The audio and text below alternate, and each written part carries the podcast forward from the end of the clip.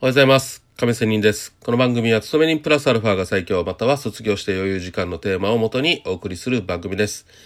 うございます。亀仙人です。まあ、昨日はすいませんね、えー途中で変更になった話を今日話をしたいなと思います。まあでも、昨日もちょっと話しましたが、えー真っ正直に話をしていきながら、えーなんかね、お互い仲間がね、まあ、いろいろね、世界にはいっぱい人がいますよね。会う人、会わない人。ね、ちょっと会うかなと思ったけど、実は会わなかった人、いろいろいるかもしれません。まあ、そういう中でも、このネットが広がった社会では、もっともっと、ね、え今までネットがない社会よりも、もっと自分に近い人、仲間も含めてね、えーつなげられる世界になってきてるなっていうようなことで、え発信も私はしています。まあですので、えーもしよければという感じで、まあ友達になってくださいという感じかなと。まあおっさんが何を言ってるんだみたいなね、感じでもありますが、まあ正直にやっぱりね、えー若かろうがおっさんだろうが、友達は多い方がいいですよね。まあその友達もね、このおっさんぐらいの友達、あ年齢になったら、まあいろいろね、もう分かれますよ。ね、この年になったら、どういう性格だ、どういう人間だっていうのは大体みんな自分分かってきますよね。まあそういう中でやっぱり自分に近い仲間がいたら、ね、えーお茶でもしばきながら、まあ酒でも、ね、しばかないでね、えー酔っ払いながら、バカ野郎とか言いながらね、でもなんか心でつながる仲間っていうのがあったら楽しいじゃないですか。まあそういう感じにね、生きていけたらなというふうに思っています。まあということで、えー今日は昨日できなかった音声配信についてっていうね、少し話をしてみたいんですけど、まあこれは、まあ、ね、実は、えっ、と、 Voicy というね、緒方さんという方がね、話している内容を私なりにちょっとまとめてみたっていう話なんですが、まあまとめながら自分の頭の整理をしながらというような感じです。まあ私、えー YouTuber してますよね。でも顔出しはしてません。まあね、40代のおっさん、太ったおっさんのね、顔出ししたって何の利益もないじゃないですか、見た目、見た人にとってはね。なので、まあ、顔出しはしたいなと。ね、いちいち、えー仮面をかぶったりね、えー何か顔出ししないで、えー発信するっていうのはね、ちょっと、面倒なとこもあるので、まあ、顔出しはしでせずに、えー声だけで、まあ、スライドだけで YouTuber してるというような感じです。まあ、この内容はみんな知っての通り、えー FX 投資っていうような話をしています。まあ、私、たくさんのね、えーマイナス3000万の借金を抱えて、債務整理した失敗談も含めてのいろいろ話なので、まあ、あなた、これ聞いてる方がね、そんな借金マイナス3000万なんてしなくても、まあ私みたいな先に失敗した人がいるので、まあ、借金しなくても失敗しなくてもいいわけですよ。そういう人の話を聞きながら、あ、自分もそういう失敗しないようにということができるわけなんですよ。まあですので、そういう発信活動をしているということなんですが、さて、音声の良さ、えー文章との違いという話をしていきたいと思います。えー文章では、まあ、なかなか私文章書けなかったんですよ。実は、小中高校大学ぐらいまでね本当に文章を読めませんでした。特に本読まなければと本を読む読む人は強いって分かっているんだけどもう本を読んでいると文章を読んでると眠くなるみたいなねことでした。まあですので本を読めない人間なんで文章もやっぱり書けないわけですよ。深掘りができない人間だったんですよ。まあでも大学行くぐらいの、まあ記憶力って言った方が早いのかな。まあ勉強、まあ紙の上でのね、勉強だけはできたわけですよ。でもなかなか自分なりの、えー深掘りはできてない。ね。自分なりに、え活用できてないと。勉強したことを活用できてない人間だったわけですよ。まあなので、やっぱり大学生、大人になるとね、それなりに、えー自分なりのいろんな失敗があったり、なんかね、えーちょっとした書籍とか雑誌とかね、から始まるわけですよ。なんかタイトルを見て、あこれ面白そうだなと、えー買ってみては文章を読めないので、えー最後まで雑誌さえ読めない私。ね。そういう中でもやっぱり少しずつ、ね、そういう文章に触れていくわけですよ。触れていくと、まあ途中で本をね、投げ出しても、そのタイトルとか何かでね、自分なりでやっぱり考えるわけですよ。その年になると。深掘りしていくわけなんで。ね。まあそういうことで、少しずつ本を読んだり、まあ、深掘りすることができるわけなんですね。頭の中でです。しかし、頭の中ででは全然不十分で。えーまあ、大人になってね、また社会人になると、やっぱり、書類を作ったり文章を書かないといけないわけですよ。そこで苦労しますね。少しずつそういう仕事をしながらでもやっぱり仕事は教えてくれます。えー、仕事をすることで文章もまあちょっとずつね今でも全然普通の人なにはできていませんがうまくなるわけですよ。そういう中でやっぱりお金が儲けたいということでブログも始めたりね。まあブログもね、そうそう読まれてはいませんが、まあそういう中でブログをやる中で少しずつまたね、えー、文章を書く、なんかね、えー、苦手っていうのをだんだん取り払われていくような感じです。まあそういう感じで文章も少しずつ、まあ書けるようになってきてると。自分なりでですよ。そういう感じでなってきました。まあそういう中でこの音声配信というものが最近ね、流行り出してきてるので、ある意味最高ですよ。私は社会人ではずっと飲み会もしてきたし、えー、人のとのコミュニケーションはね、えー、文章とか本は読まないけども実践力としては、えー、まあやってきたつもりでいますので、まあそれなりに金も使ってきたし、ね、飲み代とかね、人付き合いに関してはたくさん使ってきたので、まあ喋るのはまあまあできるんじゃないかなと思っています。まあ先ほども言ったんですけど、なかなか深掘りはできてない自分がいましたので、このトーク力というのも全然まだまだです。しかし、まあ変態みたいな言葉を使ったり、えー、ちょっとね、自虐ネタっていうんですかね、そういう自分を下げての、まあコミュニケーションとかね、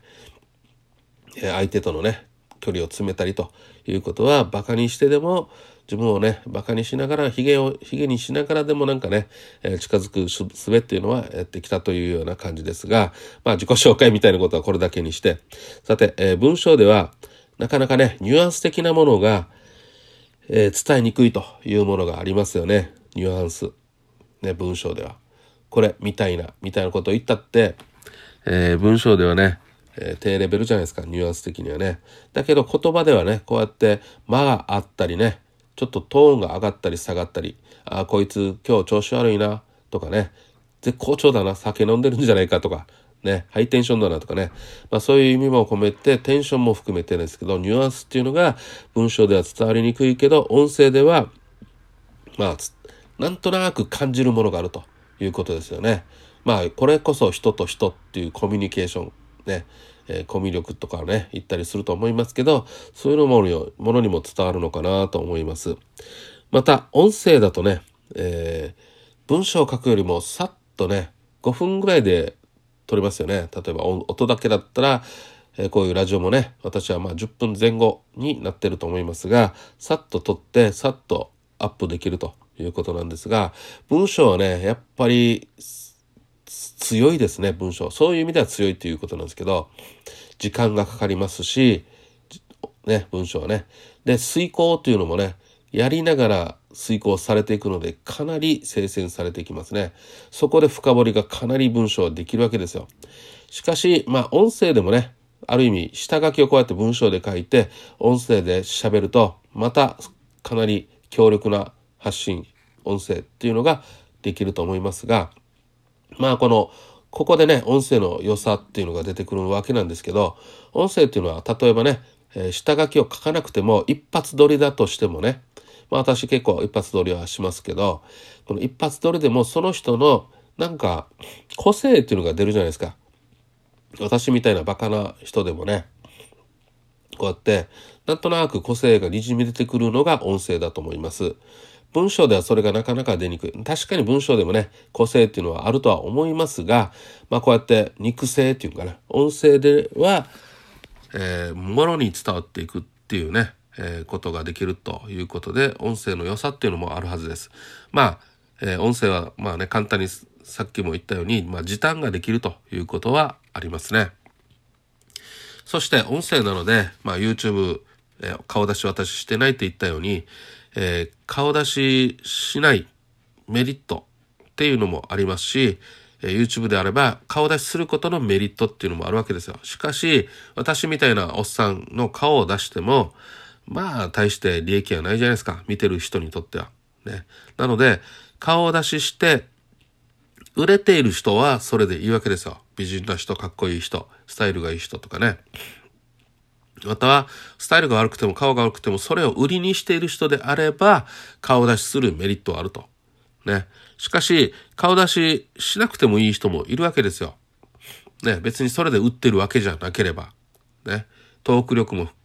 で売ってる人はトーク力。だから別に顔出しをしなくてもいいと。ね。面白さで売ってる人は別に、ね、顔の面白さだったら、えー、顔出ししなければいけないけど、えー、顔出しじゃない、ね、なんか面白さっていう人があれば、別に声だけでもいいわけですよ。まあそういうわけで、顔出ししないくてもいい人っていうのはいるっていうことですね。で、声だけでやっていると、まあ、中身を理解されやすい。まあ、こうやって私喋ってるけど、私がね、理解されるかどうかは私ではなかなかね、聞いてる人しかわからないと思うんですけど、まあ、声によって、まあ、この人好き、この人嫌いというね、好き嫌いが出てくるところでもありますよね。まあこれは喋りながらその人の中身も多分感じ取っていることだと思います。ね。喋ることで中身を感じ取る。これやっぱり声、肉声っていうのがありますよね。文章とはまた違うところがあると思います。また、えー、見た目で、ね、発信活動をしている人は、まあ、見た目で、ね、えー、フォロワーとかフォローされるわけですよ。聞いてもらえるわけですよ。見てもらえるわけですよ。YouTube であれば。まあ、まあそういうことで、えー、見た目でやってる人は、まあ見た目だけで、えー、フォロワーされている可能性もあるということですね。マイナス面で言えば。しかし、まあ、顔だけで売ってる人は理解されないですぐに何かちょっとね、マイナス発言をしたりしたら、ここで炎上したりするわけですよ。ね。なので、顔出し結構、デメリットももちろんあるよなと。しかし、メリットとしては顔が良ければもっとね、えー、顔の表現の仕方がうまければ、まあ、かなりフォロワーつくというようなこともありますし、まあ何でもね、デメリット、メリットっていうのがあると思いますが。で、まあ認知だけでは広がっていて、まあ危険性も起きるということは、顔出しのデメリットでもありますね。えー、プライベートでね、いろいろ本当に何かやらかさられる人もいるので、その辺は怖いよなと思うわけですよ。顔出しすることに対しては。で、あと、えー、この私は経営者じゃなくて、ね、サラリーマンなんですが、経営者の中でね、顔出しをすることによって、まあ、自分のビジネスに応用できてる人もいれば、別に顔出しをしなくても、ビジネス成功してる人もいるわけですよ。まあ、顔出ししようがしま、しなくても、影響力がある人をインフルエンサーと言ったりするわけなんですけども、まあそういうわけで、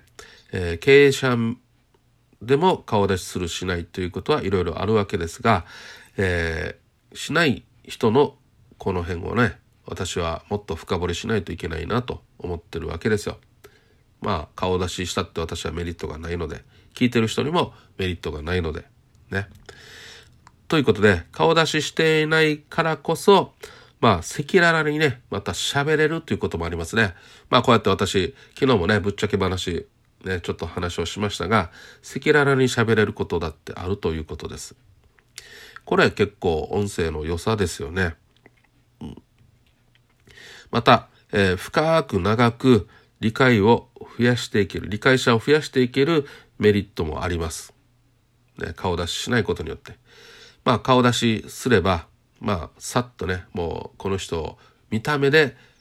えー、理解されるする人もいるです、いるでしょうが、顔出ししなければ本当に声だけでその人を判断すると思うので、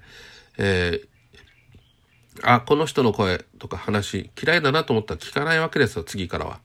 でも、えー、なんか気に入っていれば、そのまま聞き続けるでしょうと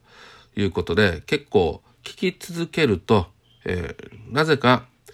深く長く、えー、聞いてもらえるっていうのが、メリットだと思います。まあこれ長期的視点ですよね。ある意味は。そう考えれば顔出ししてる人は短期的っても言えますし、顔出してる中でも長期的な人ももちろんいるわけですよ。まあそういうわけで、